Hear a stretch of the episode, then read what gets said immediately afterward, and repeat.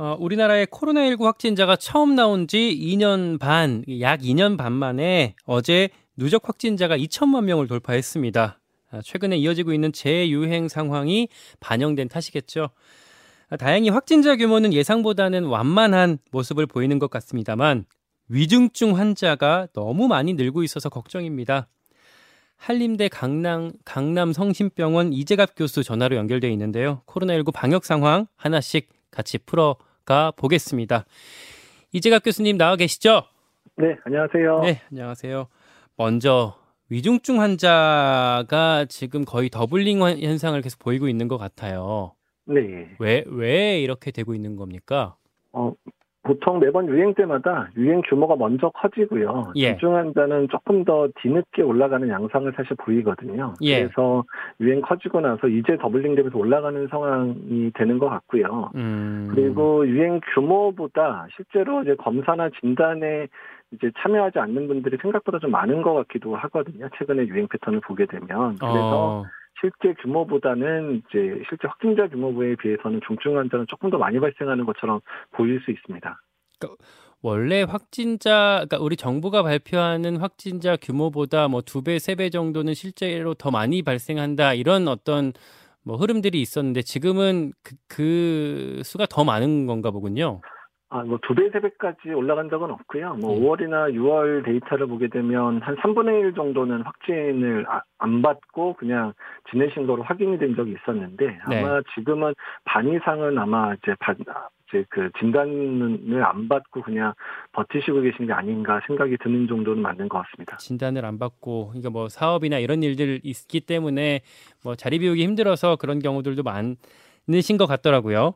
예, 그렇죠. 음. 그리고 일단- 뭐 일용직 노동자나 이런 분들 같은 경우는 진단이 더 일을 못하게 되면 아예 소득이 없어지잖아요. 이제 이런 분들도 어쩔 수 없이 생계형으로 어쩔 수 없이 하는 분들도 꽤 있는 것 같고요. 이게 위중증 환자가 지금도 이제 걱정이지만 뭐 8월 말 9월 초 그쯤에 정점에 달할 거다 이런 전망들이 나오고 있거든요.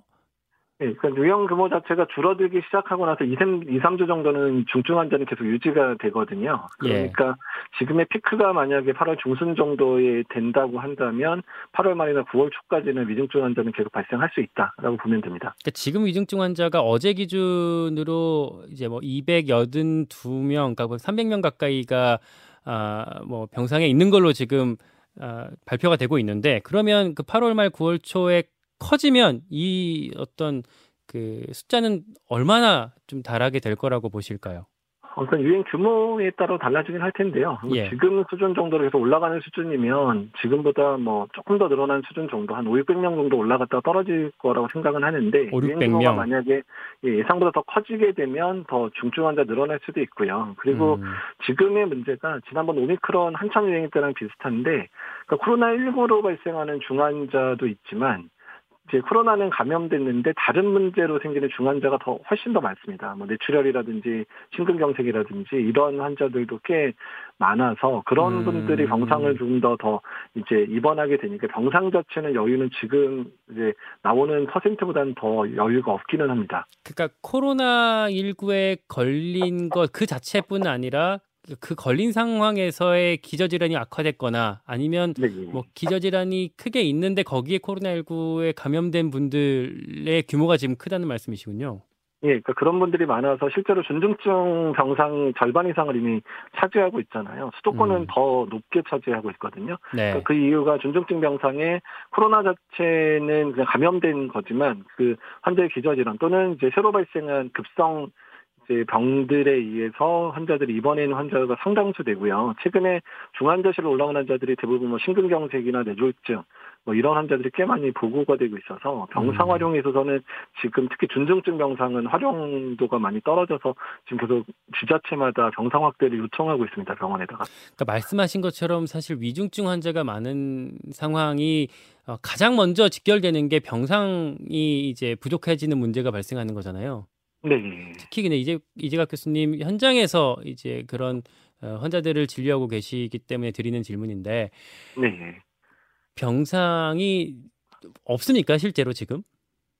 어, 그러니까 저희 병원 예를 들면 저희가 중환자 병상 6개와 그 예전에 이제 중환자 8개랑 중증증 12개를 운영을 하다가 예. 지난번 줄여서 완전히 없앴다가 다시 이제 회복시켜서 중증증 2개, 중증 병상 6개를 이용하고 있는데 지금 예. 8개 중에서 6개가 이미 차 있는 상황이고요. 예. 그리고 서울시에서 어제 이제 요청이 와서 중증증 병상 좀 늘려달라 그래서 저희가 다음 주부터 12개를 더 늘리기로 했거든요. 음. 20개까지 확대하려고 그러는데 그러니까 중증증 병상, 아까 말씀드린 그런 이제 코로나에 감염돼 있는 그런 여러 가지 다른 문제들을 가지고 있는 환자들이 입원할 공간들이 없다 보니까 지금 이제 중증증 병상 확대가 이제 서울시에서는 이미 요청이 된 상황이고요. 음. 그리고 응급실에도 이제 바로바로 바로 환자가 입원이 안 돼서 그 병실에 바로 안 나서 대기하는 환자들이 이제 조금 조금씩 늘기 시작했고 또 이제 이런 환자들이 대기를 하다 보니까 열이 나는 환자들이 코로나 의심으로 해서 이제 격리 응급실로 들어가야 되는 자리가 없어서 예. 뭐 경기도나 이런 경우는 최근 2, 3일 동안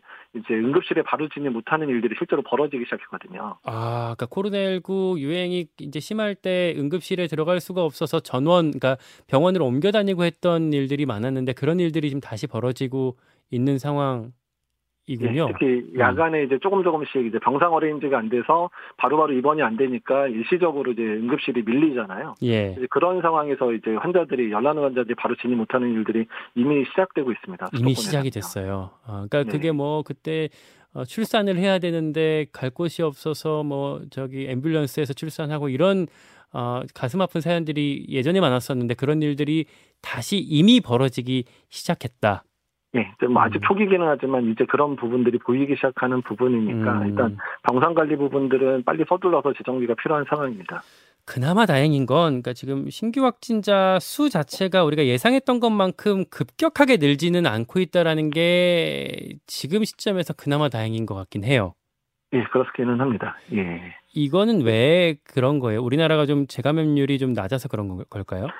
일단 뭐 재감염률이 낮은 측면들도 있고요. 그리고 예. 우리나라 분들이 주로 오미크론, 그러니까 3월, 2월, 3월, 4월에 많이 감염이 되셨기 때문에 감염된 지 얼마 안 된 분들이 많거든요. 음. 그래서 상대적으로 외국에 비해서는 재감염 사례가 적은 거가 유행 규모가 확 증가되지 않는 그러한 요소를 생각은 하고 있고요. 예. 다만 지금의 상황을 조금 좀 지켜봐야 되는 거는 지금이 지금 휴가철의 피크거든요. 그래서 이번 휴가철, 주, 예. 아, 예, 휴가철이기 때문에 검사를 받아야 되는 분들이 이미 여행을 떠나 있기도 하고 음. 또한 이제 여행지에서 감염돼서 또 돌아오시는 분들도 실제로 있을 부분들이기 때문에 실제 규모가 이 정도에서 더 안 올라갈지 그냥 이제 더 올라갈지는 한 1, 2주는 좀 지켜봐야지 확실하게 구분이 될 것 같기는 합니다. 그러니까 지금 11만 명 뭐 이렇게 나오고 있는데 휴가철이 지나고 났을 때 이게 혹시 이제 폭발적으로 튈 염려가 좀 남아 있는 상황이라는 말씀. 네, 맞습니다. 네. 이게 그러니까 한한 한 달 전쯤인가요? BA 2.75 그러니까 켄타우로스 변이에 대한 걱정이 좀 많았었는데 요거는 네. 우세종까지 가는 분위기는 아닌 것 같죠? 요즘 외국에서 이제 그 비율이 증가되는지를 모니터링 해보면 생각보다는 더디거든요. 예. 그래서 급격히 올라가고 있는 지역은 없다 보니까 아직은 좀 지켜봐도 되겠다 정도긴 한데 또 모릅니다. 또 예전에도 처음에는 좀 주춤하다가 시간 지나면서 급격하게 올라가는 국가들 을 보면서 아 유행이 커지는구나 이렇게 봤던 적이 있기 때문에 그래서 이제 한 앞으로 한 한 달 정도는 BA 2.75가 다른 국가에서 주종이 되는지 안 되는지 또 우리나라 내에서 비율이 올라가는지는 좀 지켜봐야지 알수 있을 것 같습니다. 음. 음, 코로나19에 한 번 감염됐던 적이 있는 사람들이 이제 거의 뭐 한 40% 많아졌기 때문에 이제 걱정이 되고 궁금한 지점은 사실 여기에 또 있어요. 그러니까 재감염. 그러니까 네. 지금 어, 국내 재감염 비율이 한 3.7% 정도 된다고 하는데 한 번 걸렸던 사람이 다시 걸리는 일들이 많아지고 있는 건가요? 어때요? 어, 일단 뭐 실제로 이제 저희 의료진들 감염자를 보게 되면 이제 입닥은 이제 2, 3월 감염된 분 중에 재감염 사례들이 좀 나오고는 있어요. 그래서 음. 재감염은 실제 상황이기는 맞고 뭐 저는 방금 전에 말씀드렸지만 우리나라가 그나마 오미크론에 감염된 사람이 많으니까 이 정도 수준이지 외국처럼 델타 이전까지 많이 감염됐던 국가들은 거의 재감염률이 10%가 넘거든요. 예. 그래서 지금 상황이라면 우리가 중간중간에 추가 접종이나 이런 거를 하지 않는다면 다음 유행에 해당되는 시기, 그게 뭐 겨울이 될지 내년 봄이 될지 모르겠지만 그때는 재감염 사례가 꽤 많이 발생할 수도 있겠다라고 예측할 수 있습니다. 그러니까 다음 유행이 올해 11월에 다시 한번 그 상승 곡선이 올 거다라는 전망도 있던데 뭐 그때든 내년이든 그게 오게 될 경우에는 그때는 재감염 비율이 지금보다 훨씬 더 커질 수 있다. 예, 그리고 재감염자가 유행을 주도할 수도 있게 되는 상황이 되는 거죠.